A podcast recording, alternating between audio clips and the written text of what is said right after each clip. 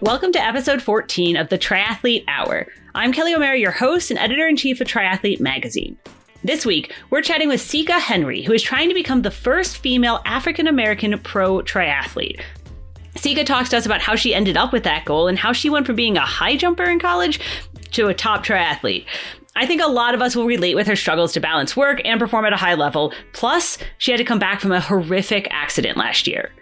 First, though, senior editor Chris Foster gives us the scoop on the first big triathlon happening in the post COVID 19 world. Lubbock 70.3 is going off this weekend with a thousand athletes registered. What does that mean? What will it look like? And how is it even happening? And then he also gives us some tips on how to set up your own self supported triathlon adventure if you're not one of the people who has any races on the horizon. All that after a short break.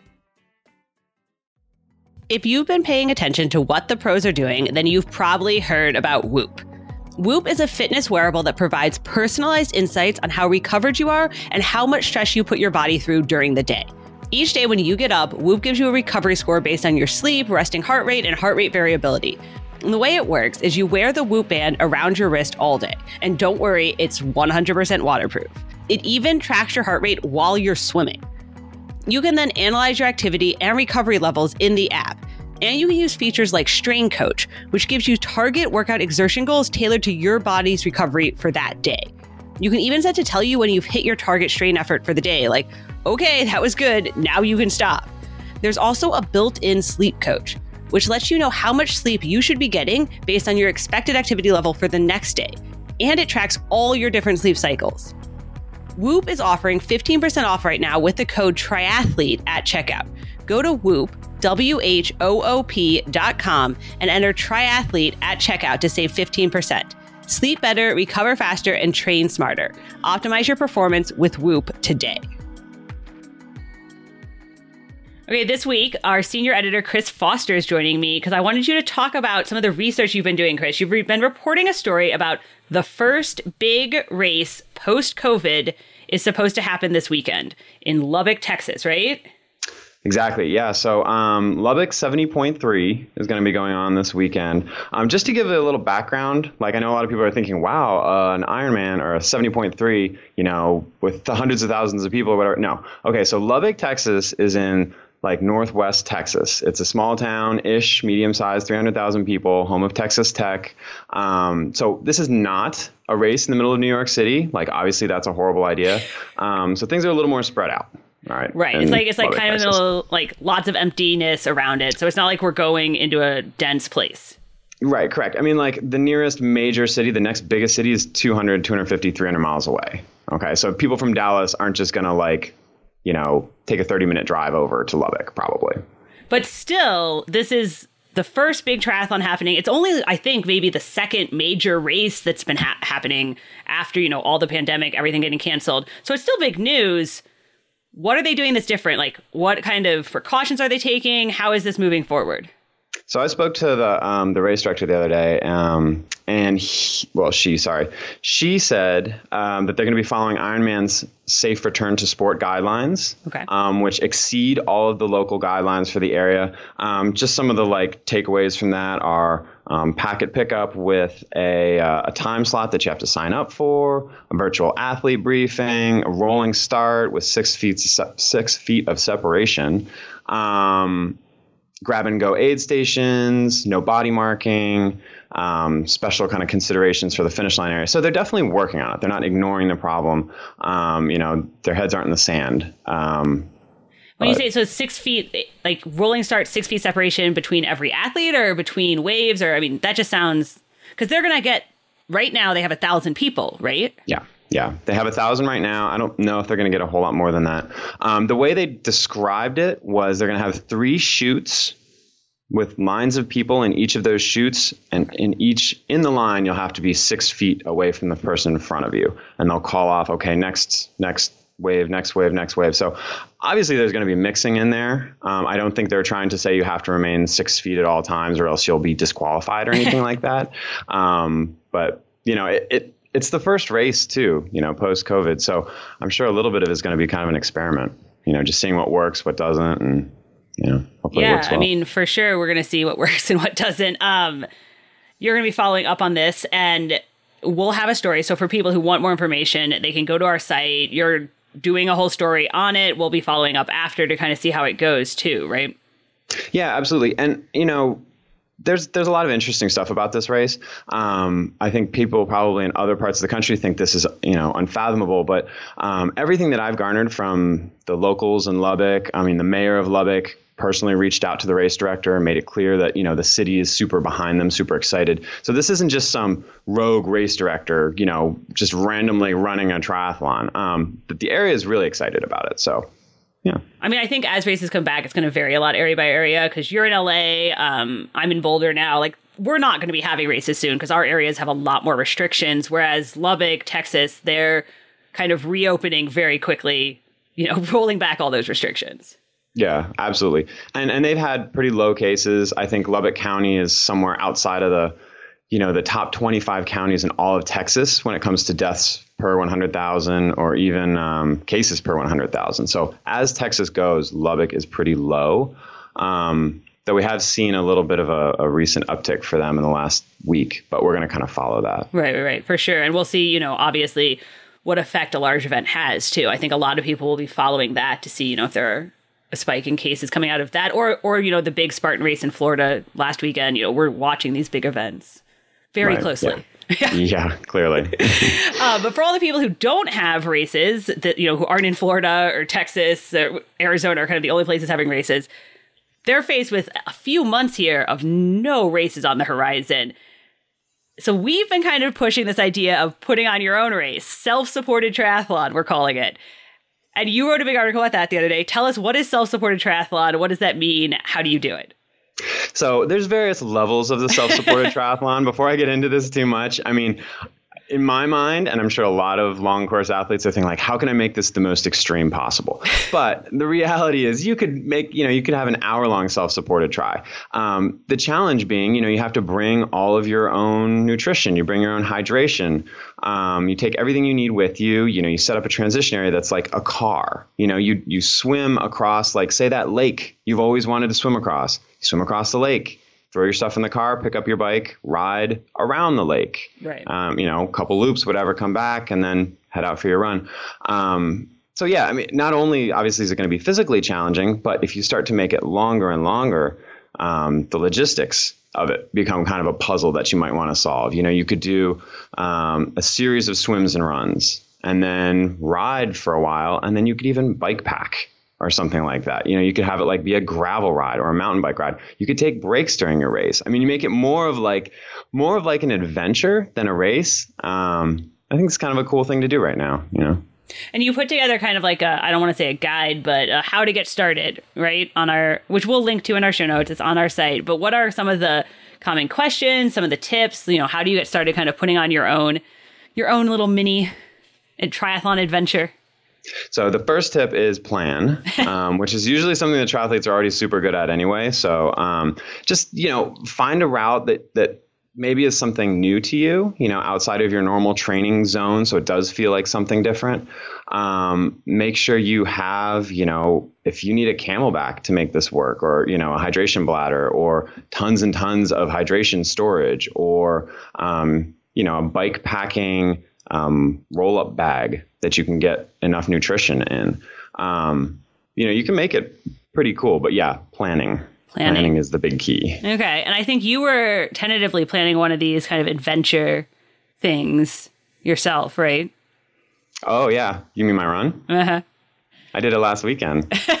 so you did like so, a self supported adventure, right?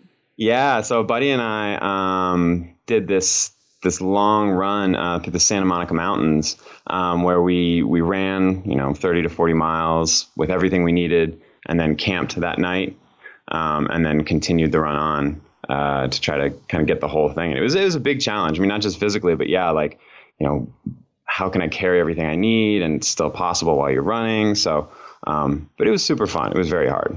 Yeah. So these are the kinds of things, obviously, you know, that people can try now that we don't have races on the schedule. Now that you're not like worried about being uh, fresh for a race soon, you can do like all kinds of crazy stuff. Yeah, absolutely. I mean, um, you know, it took a lot of preparation to do this, and I'll, I'll probably need to recover all week. But Um, but yeah, I'm not in the back of my mind. I'm not like, well, I got this race coming up in three weeks, so I need to make sure I'm ticking all my swim, bike, run boxes. You know, I can put swimming on the back burner or biking on the back burner. You know, for a week. Um, while you kind of tackle this challenge. So that's, kind of a fun thing to do. Well, yeah. So you guys should go check out like kind of our guide, our tips on how to put this, do one of these yourself. We're going to be talking some more about this throughout the summer, kind of have some more inspiration, ask you for your photos. If you do your own self-supported tri, you know, let us know. Uh, a number of readers have already sent in uh, photos, their own stories. They've been putting on, you know, their own Ironmans, their own 70.3s, their own whatever distance you want. Yeah. Cool. So, you have any other tips then for our, our listeners out there who are kind of trying to figure out what the next few months look like? Um, I mean, kind of embrace the, you know, the the vacuum almost. Just kind of, you know, enjoy the the forced pause from racing, and um, you know, do something. You know, we're really good swimmers, bikers, and runners compared to most of the people in the world. So, you know, use that ability, you know, that you've worked on for so many years to yeah, you know, climb a mountain or, or ride across a mountain range or swim across the, a bay you've always wanted to do. So have fun. Have fun. There you go, guys. Have fun this summer. Well, thanks for chatting with us, Chris, and we'll include links to all that stuff in the in the show notes if you want to find out more. Thanks, Kelly. We're triathletes. We like to know how we're performing and how we could be better. We want all the data. And that's where Whoop comes in. Whoop is a fitness wearable that tracks your heart rate, heart rate variability, sleep, activity levels, calories burned, and most importantly, recovery. Every day, Whoop gives you a recovery score based on how your body is recovered from the day before. So you can know if today's the day to tackle that huge workout or maybe adjust and pull back a little, take an extra nap. Whoop is offering 15% off right now with the code triathlete at checkout. Go to Whoop, W-H-O-O-P dot com and enter triathlete at checkout to save 15%. Sleep better, recover better, and train better. Get faster right now with Whoop. Okay, this week we're talking to Sika Henry, who's trying to become the first African American female pro triathlete. Here's my question for you, Sika. A year, maybe it was like two years, a year and a half ago, I remember talking to you about like you had just upped your training and you were like, Kelly, I'm so tired all the time. Is this normal? So here's like, are you still tired all the time? yeah, I I had no idea when you tried to get to this level how much training it involved. It's it's crazy. I didn't realize until I got uh, my coach Johnny Karen. Um, I didn't know that people train twice a day, every day. I didn't know. I thought you would at least get one or two days off a week, and he's like no, yeah. no, your recovery is that five mile jog, easy swim. I'm like, this, this is crazy. so yeah, but then COVID happened, and this has been, you know, uh, unfortunate circumstances, but it has been nice having the downtime for sure. So you've been able to like train more, like kind of get your, I don't know what the word is, but like your systems in place, right? Like your, your like work on all that stuff. Right. Yeah. Um, once races got like canceled and rescheduled i my coach and i kind of made an executive decision that i was going to take just two to three weeks off completely not doing anything because i was already dealing with some um, niggles and you know pains right. and imbalances and stuff for my crash last year. So we figured okay well if you don't have to race there's no point in putting your body through all that. Like let's recover get healthy and then slowly ramp things up that makes sense. I mean, I think that's what a lot of people are doing right now. Like, I've been hurt, mm-hmm. and I'm mm-hmm. kind of like, eh, no reason yep. to rush getting back. exactly. Yeah. You know, it's like eh, when you have these big events on the calendar, you're kind of pushing your body to the limit and you start developing these little nagging injuries and you're praying that you can make it you know through the race and you're you're just pushing yourself to the extreme but if we don't have them on our calendar what's the point of you know doing that to yourself? You might as well just get healthy and enjoy the downtime. For sure. So let's talk about this whole like becoming the first female african american pro triathlete. Mm-hmm.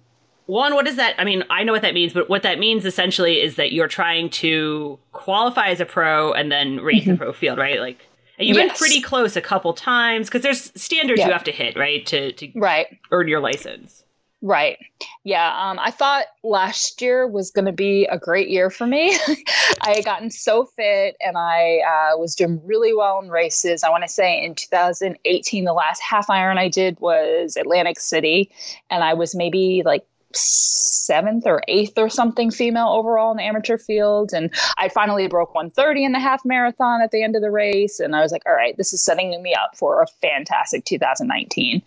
And I uh, flew down to Galveston, Texas, right. and to do the half Ironman there. And you know the story. I got out the water and it was an age group start. So I was one of the last waves. I got on the bike course. It was crazy crowded. I was going over 25 miles per hour and somebody who decided to pass another competitor didn't look to their left and it was me and i swerved to avoid them which i did but unfortunately i hit that barricade in the middle of the road which sent me flying into the pavement knocked out broken nose lacerated face you know 40 stitches. I, I had to have oral surgery all that stuff. So um, my 2019 just it was it was really really hard. It was right. difficult um, just having that setback and mentally trying to recover from it and decide if I wanted to come back and everything. And then, you know, I did um, Augusta. I registered for 70.3 Augusta in September. So I figured, all right, if I can get myself back into shape over a five month period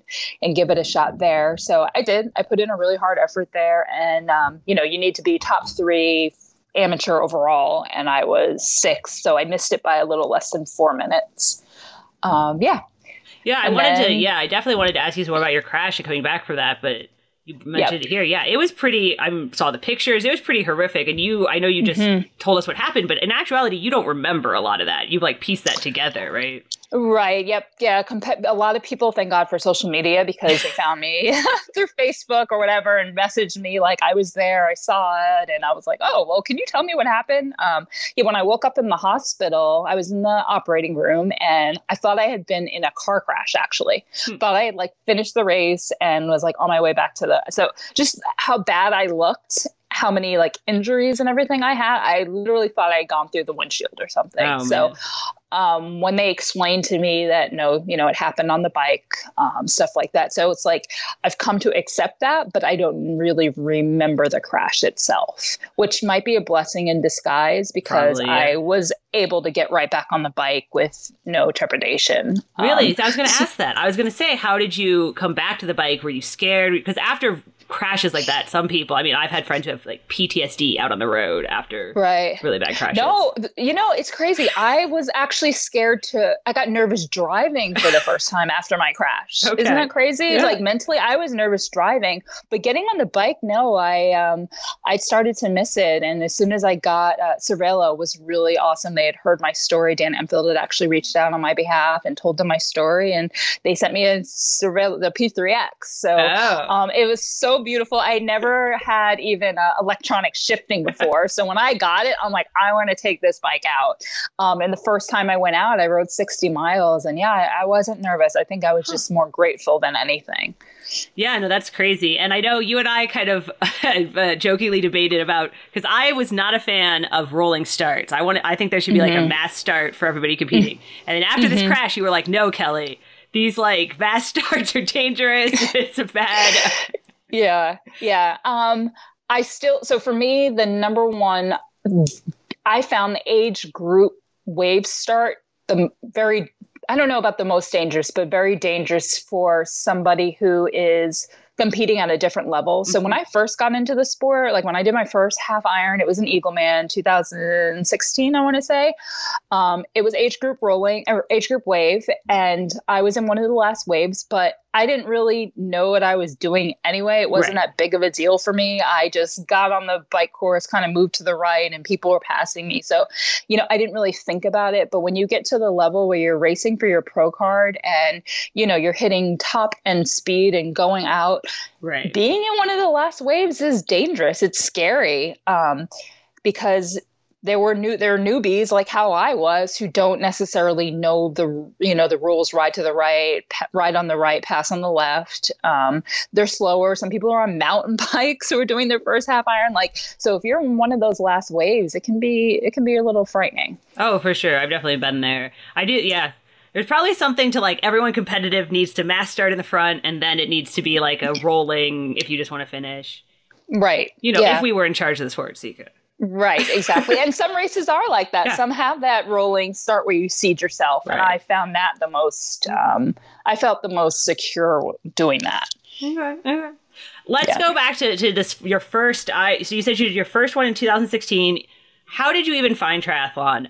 You started as a runner. I mean, I think you swam as a kid, but you were a runner in college. You were a high jumper. That's yes, not even yeah. that's not even like a triathlon thing. No, I didn't even like to warm up a mile. like I was not a distance person. Um, my coach sometimes would make me run three miles. I'm like, what? That is so long. No way. One of my roommates, she was on the cross country team, and I just thought it was so crazy that she was out running, you know, 10 miles on Sundays. And yeah, I had no interest in any of that stuff. But um, yeah, after college, I was working in New York City in the financial industry, and I was working really long hours hours and not working out and getting out of shape. So I decided to pick up running then. Um, and some of my friends were doing 5Ks and stuff. So I was like, oh, I'll hop in those. And, you know, it's pretty similar story to others. Like right. you have a bucket list, like a marathon is on your bucket list. And I tried one. It was a horrible experience. I was like walking at mile, you know, like other people walking at mile 20, puking all over the place. I'm like, I'm never doing this again. But like most people also, I got hooked and I wanted to see how much faster I could get. So that's how I started getting into the long distance running. Um, and then locally out here where I live, I live near Hampton, Virginia. Um, there was a sprint triathlon at the uh, in, in the Chesapeake Bay, so right at Buckroe Beach, and um, I saw that it was in two weeks, and I was like, hey, you know what? I have a swim background, I have a run background now. Um, why don't I try this triathlon? So I went to Dick's and I got a mountain bike and I bought a speedo.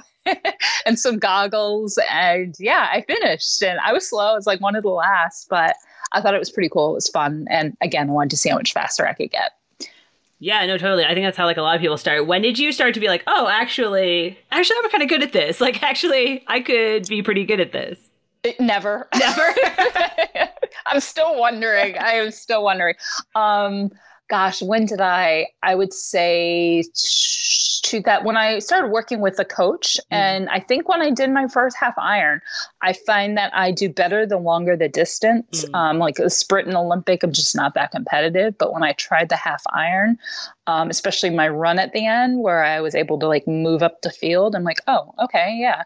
And then of course, I think um, when I started podium, like getting on the podium in my age group right. overall, that's when I was like, all right, I'm getting closer and closer to this. So let's see how competitive I can get. For sure. Because this goal of, you know, becoming the first African American female pro triathlete, I mean, it's not like you were like, set out with that as a goal. You just wanted to see how good you could be. Mm-hmm. And then you realized mm-hmm. there wasn't anyone else, right? Right, exactly. Yep. Yeah, it was. I wanted to see if I could qualify for my pro card. And then I noticed, like, oh, that would actually make me the 1st mm-hmm. woman um, uh, female African American pro. So that is an extra incentive um, to, to be able to even say that's pretty cool. For sure. And why, I mean, why do you think it's important? I mean, you and I have talked about this before, other people talked about it, but why do you think it's important for other people to see, you know, an African American pro or a Hispanic mm-hmm. pro or, you know, role models? Mm-hmm. Um, I think diversity in general um, is super important, not only in, you know, sports, but at work. You know, like in corporate offices, mm-hmm. and um, you know, it's it can be really inspiring. Like you take a you take Serena Williams for instance. You know, um, it's it inspires even people like me when you see what you're capable of. Yeah, for triathlon, because it's so let's just say it white, male dominated. Um, you know, there's only 0.5% African Americans in the sport. Um, I think if you see more more of us in it and more people of you know color in general more women it will um, you know encourage other people to try the sport um, it's more inviting i guess mm-hmm. um, you know and then for me being an african american just to show kids like you know basketball football you know those sports are great but there are other options out there and just you know in in order to be able to finish a triathlon, you need to be able to swim. And right. with you know 70 percent of African Americans uh, who can't swim, it can encourage them to at least learn that life saving skill. Yeah, no, for sure. The swimming is um, kind of one of the larger historical systemic barriers when you talk about, you know, access to pools historically, kind of mm-hmm. culturally. Um, we talked to Shauna Payne-Gold, who you know, a couple yes. weeks ago about kind of the mm-hmm. barriers to, you know, diversity in the sport. Like, what are they? And I'm just right. curious, you know, from your from an athlete perspective, what do you see as why hasn't there been another female black, female African American? We're not sure if there's a black pro from another country, but African American right, exactly, pro yet. You know, what are the barriers yeah. that you see? Yeah. Um, and I'm probably regurgitating what she said. Sure. It's, you know, I think swimming is a huge mm-hmm. factor. Um, 70%, as I mentioned before, right. can't swim. Um, and also just being unaware of the sport. Right. There are so many, um, you know, the mainstream popular sports that we see on TV. Most people aren't aware of triathlon, especially in the Black community. Um, and if they do, they've seen it on NBC and they're watching Kona, like right. that full Ironman. They don't realize that there's draft legal and sprint and stuff like that, and that there are other ways to enter the sport. Um, so, yeah, I think that just not being familiar with it, um, it not being a popular, celebrated sport in our community. Um, we tend to gravitate towards, like, instead of distance running, sprinters, you know, right. you know, like, oh, I want to try for the track team, I'm going to run the 100, the 200 stuff. So, you know, usually that doesn't translate to, uh, you know, a half Ironman eventually. Um, yeah, so I think that, and then you know, of course, and this isn't just race related, but economically, how expensive right. our sport is. There's no getting around that, no matter what color you are. Um, so that's a huge, you know, barrier as well. Being able to afford, you know, the gear, and if you want to be competitive, like sure, you can go buy a mountain bike and hop in a, a race, but if you want to be competitive, you're going to need, you know, some pretty good, pretty nice equipment. Yeah, the bikes get expensive once you start. It, once you want to be at the front of the race Yep. They're pretty expensive, yeah. Exactly. Yep. And how have you all dealt right. with all of that? You know, I know you work full time, you train like full time. You know, how do you mm-hmm. deal with all those different stressors, pressures? Oh my gosh, I don't know. you know, it is. It's really it's stressful, but at the same time, I think I've always thrived off of having a lot of juggling different things in my life. Um, I think it also helped that I was a collegiate athlete. So this isn't totally foreign to me. As you know, you were, I think, a college runner. No, man. I so, didn't do sports in college. No? That sounded hard. What? oh, all right. My bad. My bad. Um, but yeah, no, no. I think it helped, you know, like with structure and. Right you know, balancing academics and then having races on the weekend and traveling and all that stuff. So this isn't totally foreign to me, but it does. It gets really stressful. And even lately, I find um, being an African American in this sport and with everything going on right. with you know the protests and uh, lack of diversity, specifically in triathlon, I've had a lot of people reach out wanting to do interviews and stuff like that, and I'm like, oh my god, I'm still working, I'm still trying to train. I have a French bulldog puppy. You know, it's you know, it's learning how over the past year or two, it's learning how to say no to some things and prioritizing what is most important. For sure. I was going to ask you, it seems like you're constantly called on to be, you know, come sit on this panel, come do this interview. Mm. And I would imagine mm-hmm. that also feels like a lot of pressure. Like you're supposed to represent right. everyone. like exactly, exactly. I mean, and thank goodness, you know, I do have friends like Shauna who, um, you know, I, I feel like she's more eloquent than me, and she's, you know, has a PhD and can talk on so many of these issues. And for me, it's just, you know, I have a economics degree, so I don't know how well that translates to, you know, talking about diversity and inclusion. So I'm really just talking about my own perspective, and right. I want to say all the right things, and I want them to be impactful. But yeah, it is, it's nerve wracking for sure. yeah, I can see that. Now let's uh let's actually talk a little bit about your schedule because you do work a full-time finance job and you mm-hmm. train like what? It's around 15 20 hours a week. What mm-hmm. does your mm-hmm. schedule look like? Like how are you I mean obviously we have a lot of readers, a lot of listeners who do similar things, but tell us how you do it. Oh gosh, I kind of go in like robot mode, I call it. Um I won't say right now I'm right now things are pretty calm, right? Because I'm working full time from home. Um, they're oh, right. just starting to open the economy up here, so I've been able to work full time from home, which has been really, really helpful. Um, but typically, you know, pre-COVID, I would get up early, like five, five thirty. I work with a strength coach twice a week, and then I would work. I'm lucky that at my job we have showers, so I can run, and I have a great trail over there. I can get my run workout in at lunch, and then I go back to my desk. I eat lunch there, um, and then after work, like five thirty, I leave and I'll go to the pool or I'll hop on my bike. But the majority of my training is um, I guess the long stuff is on the weekends. That's right. really the only time that I can fit it in. Um, I don't live in a bike friendly area, so most of my stuff is done on the trainer, except on the weekends I'll go drive out to the country to ride long. But um, it's been really helpful. You know, like I, I um, use the hammer, the H3 trainer. So um, I'm able to do that here. Uh, gosh, yeah, try to go to bed early, eat healthy, you know, all those little things. But it's not the easiest thing to balance. Um, no. But, uh, mm-hmm. I mean, I just like from my experience trying to race at that level and work full time is really, really hard. And so, uh, mm-hmm. especially the evening workouts. Yep. Yep me too.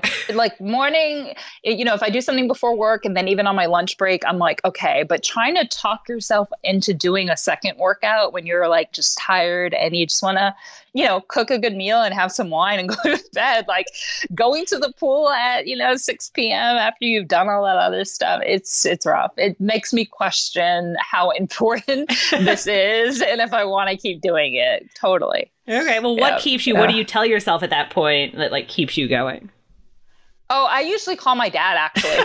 I'm like, Dad, I'm sitting in the parking lot outside of the pool. I don't want to go in and swim. like, I've already done, you know, an eight mile tempo run earlier. And he's like, just get your butt out of the car and go. And, and what I do is think about how it's, how good I feel after I've done okay. it like it's always worth it to me. Like I might not want to do it at the time, but I never regret it after I've done it. Um, in fact, I'm usually in a better mood. I'm more confident. I'm more like, I feel like it brings me one step closer to my goal. Mm-hmm. So I say that with each workout that I don't want to do. I'm like, okay, well, if you do this, it will bring you one step closer. So right. don't skip it. So it's like just thinking about stringing them all together um, versus having all these breaks or skipping workouts. So, yeah, it's like this psychological game that I play with myself. and then you should eat some candy because that always gets me. Yes, yeah. Oh gosh, no, I, I definitely have some bad habits. I'm like, I'm gonna open that really nice bottle of cab that my mom bought like tonight. If I can get through this swim, I can have that glass of cab. It makes sense. I think that makes sense. I don't see any problem yeah. with that. Yeah. yeah. Yeah you were telling me kind of before we started recording that you know, but this this is a hobby for you. So like, you aren't planning on trying mm-hmm. to make it uh, as a pro into your salary. You're not like Mm-mm. you're you just want to see how good you can be, right? Like that's exactly. Right. Yep. Yep, not trying to make a living off of this at all. But you do have sponsors. I mean, there have been a lot. Mm. I mean, mm-hmm. which goes back to a whole nother topic, which is kind of like there are a lot of sponsors for age group athletes in addition to right. pro athletes. It's all kind of blurred a little bit. Right. But mm-hmm. you have found like a lot of support, right? I have a ton. Um, it's ironic given the situation that we're in right now with you know the racial tensions and diversity and um, you know inclusion and um, I would say that the big sponsors that I've had actually came from the fact that I've been talking about this for mm-hmm. a while. Um, it helped. I was at the TBI conference, Triathlon Business International Conference in 2017. Right. Sarah Gross was actually the moderator. Um, and I was on the panel with the president, uh, founder of Black Triathletes Association, right. and then um, Flocka. I don't know if you know yeah, her. Yeah. Uh, yeah.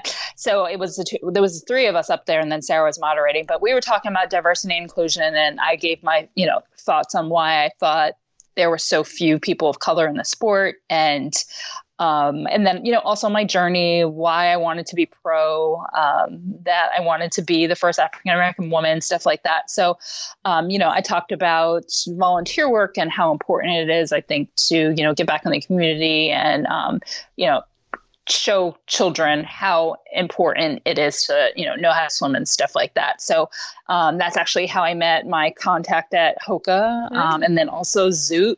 They came up to me and so it was more so not we're supporting you because we think you might be fast and like win an Ironman by any stretch of the imagination. And you know, this is 2017. I was not very fast then.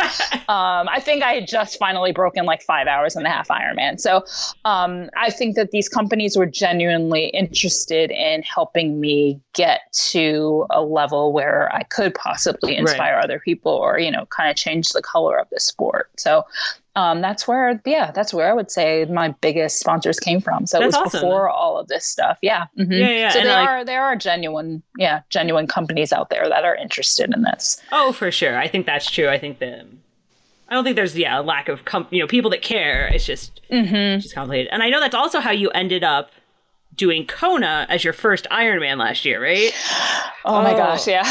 which like used to be more common. It used to be that you know you could qualify to Kona at a half or like get right. a or get a foundation, whatever. It used to be more common that people would do Kona as their first ever Ironman. Now it's right. like kind of not that it's it's it still happens, mm-hmm. but mm-hmm. that would be really tough as your 1st mm-hmm. Ironman to do. Oh, I didn't want to. I didn't want to do it.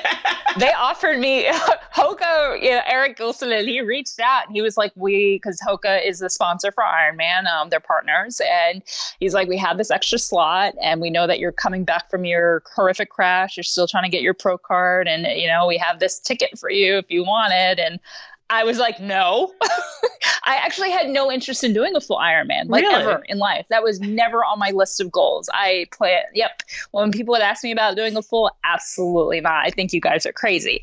Um, but yeah, I talked it over with my coach, and he's like, "Are you kidding me? Like that is just a dream right. opportunity. Like you can't pass that up." I talked it over with my dad, and he was like, "Yeah." Even he, even he was a bit frightened because of my crash um, right. that I would even put myself through that. And keep in mind, this was the race would have only been six months after my recovery. So, um, yeah, my first reaction was no. But I told Eric, I was like, uh, let me sleep on this. I need like at least a day or two. And uh, yeah.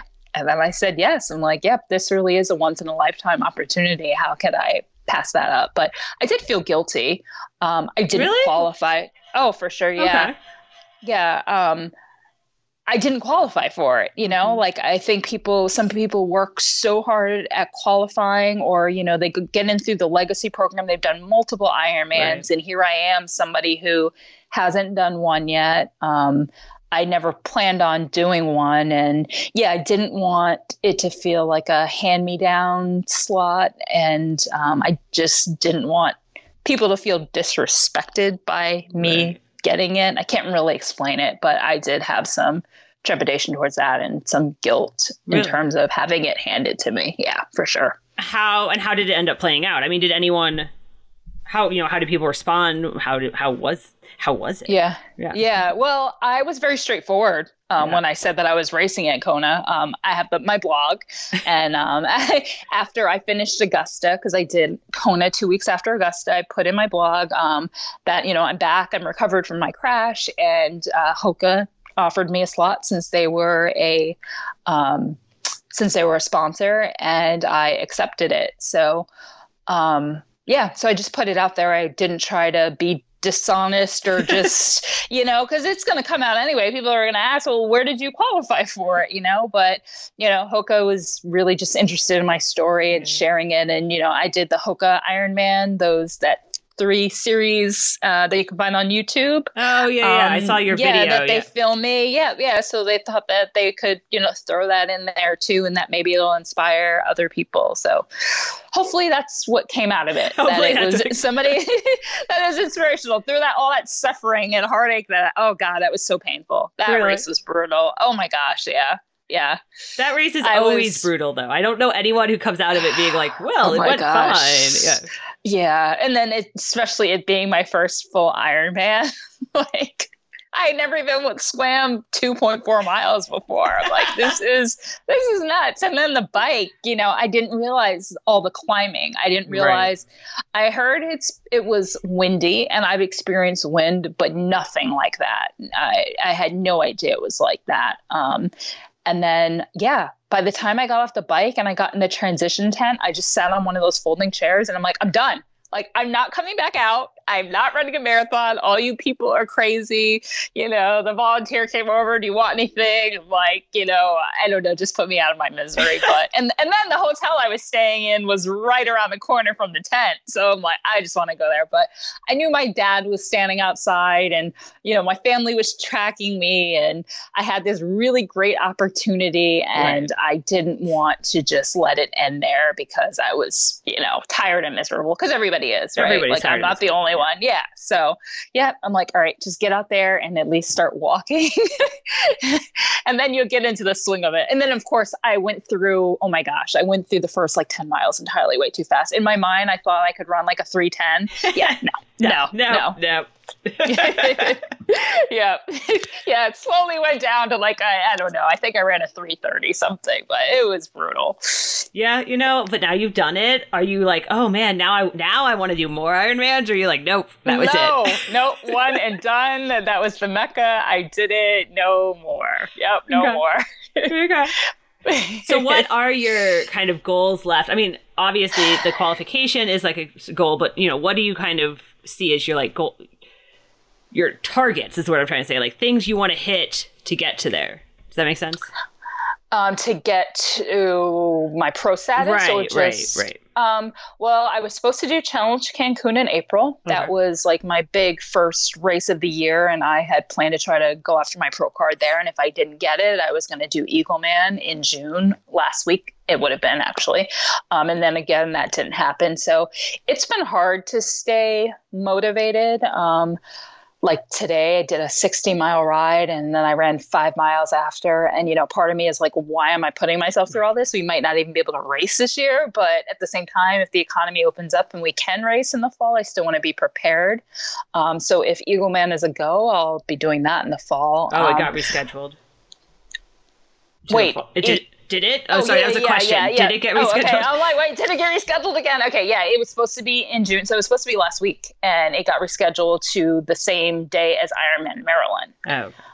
Yep. So, but we'll see, you know. And then Challenge Cancun got rescheduled till October, but I don't know if I'll be comfortable flying internationally at that point. So, everything is really just up in the air. Right. Um, but you know, luckily there are other aspects of the sport that I really enjoy. In fact, sometimes it brings me more joy than the like actual, you know, racing and placing itself. Like I had awesome opportunities this year of speaking at schools that were um, predominantly African American, lower income areas, and you know, I shared my my journey through the sport, the crash, coming back, dealing with the trauma and stuff like that. And um, I enjoy, you know, writing articles and you know doing certain interviews with. Um, with uh, different, you know, pod like people who are new to podcasts and stuff like that mm-hmm. that aren't as familiar with, uh, you know, why the sport isn't as diverse. So there are other aspects of the sport that I really enjoy besides just, you know, racing, racing and right. the accolades. Yeah.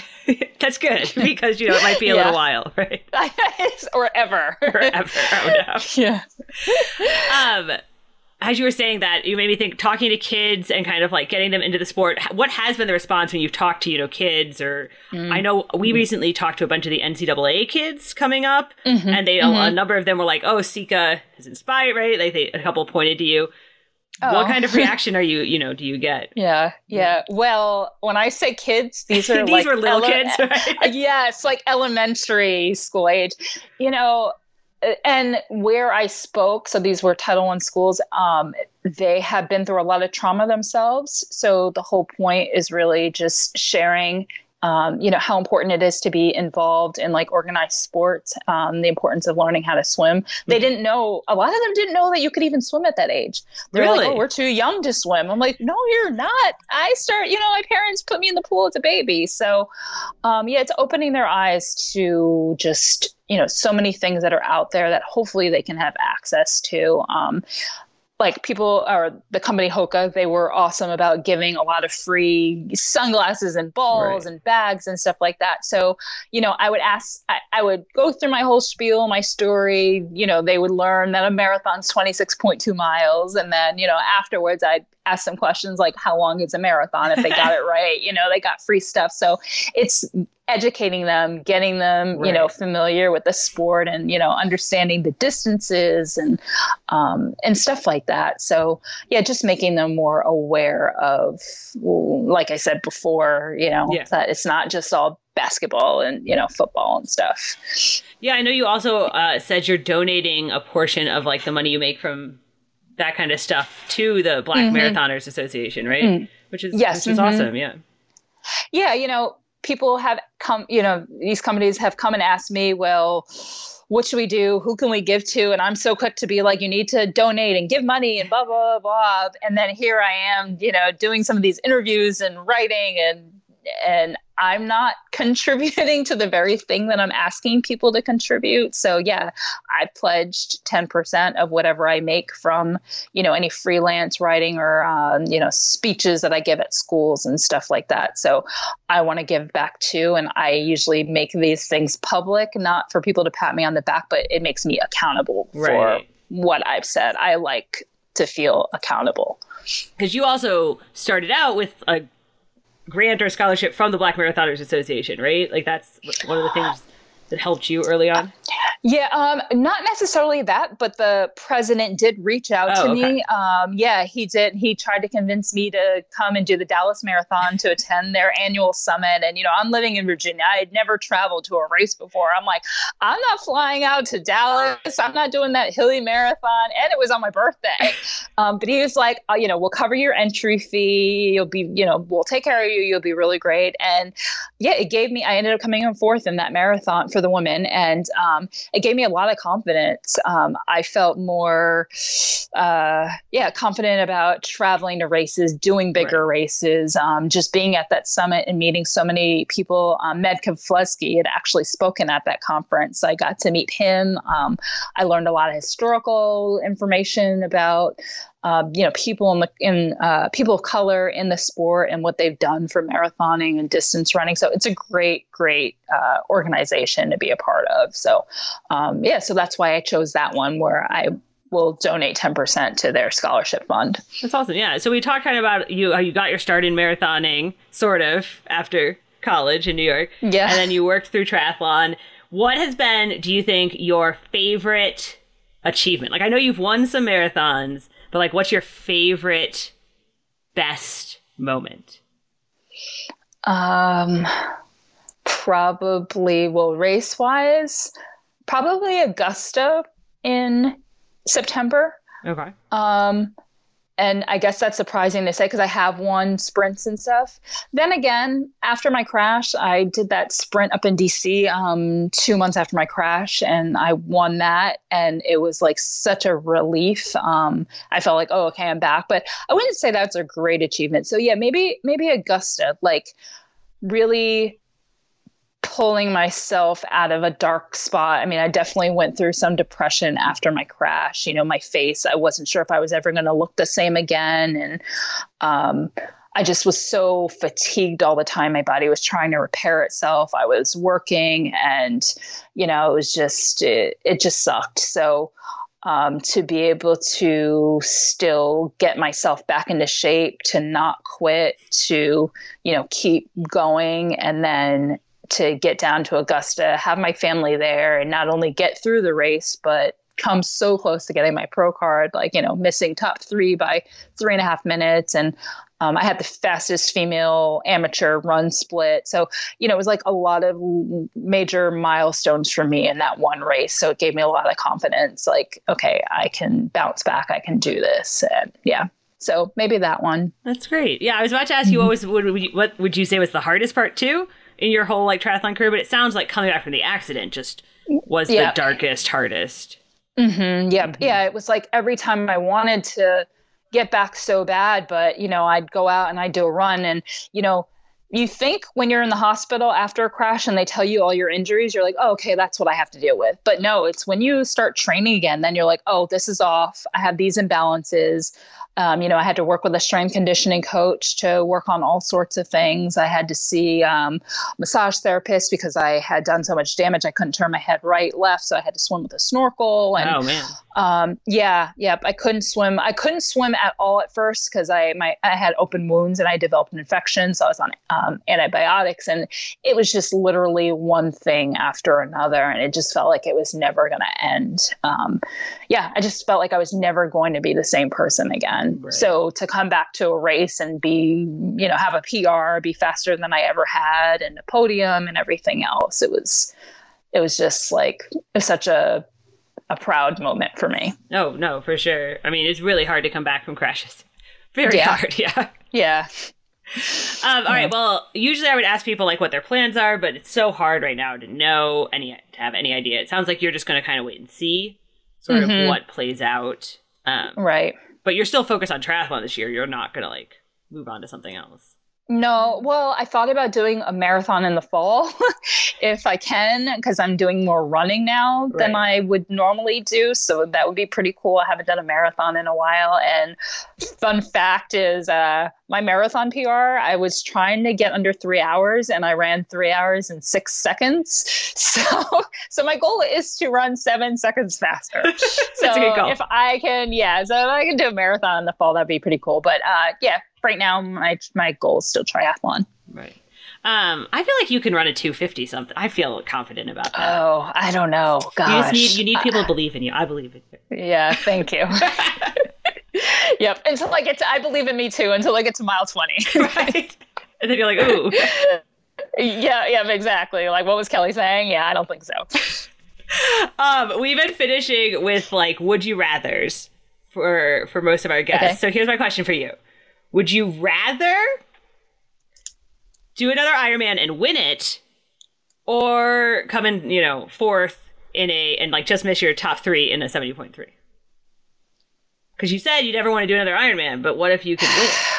Uh, if I knew, hands down, if I knew hands down, yeah, I'd put myself through all that to win it. Sure, just to say like I'm an Ironman winner, yeah, I'd pick that. Okay.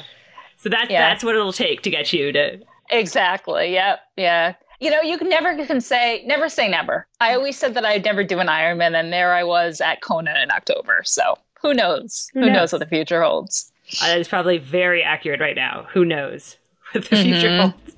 Yep. well, thank you so much for talking to us, Sika, and um, good luck with everything. Yeah, thank you for having me. I appreciate it. Thanks to Sika and Chris for chatting. Thanks to all of you for listening. Don't forget to subscribe on iTunes, Spotify, wherever you get your podcasts, and don't forget to have fun.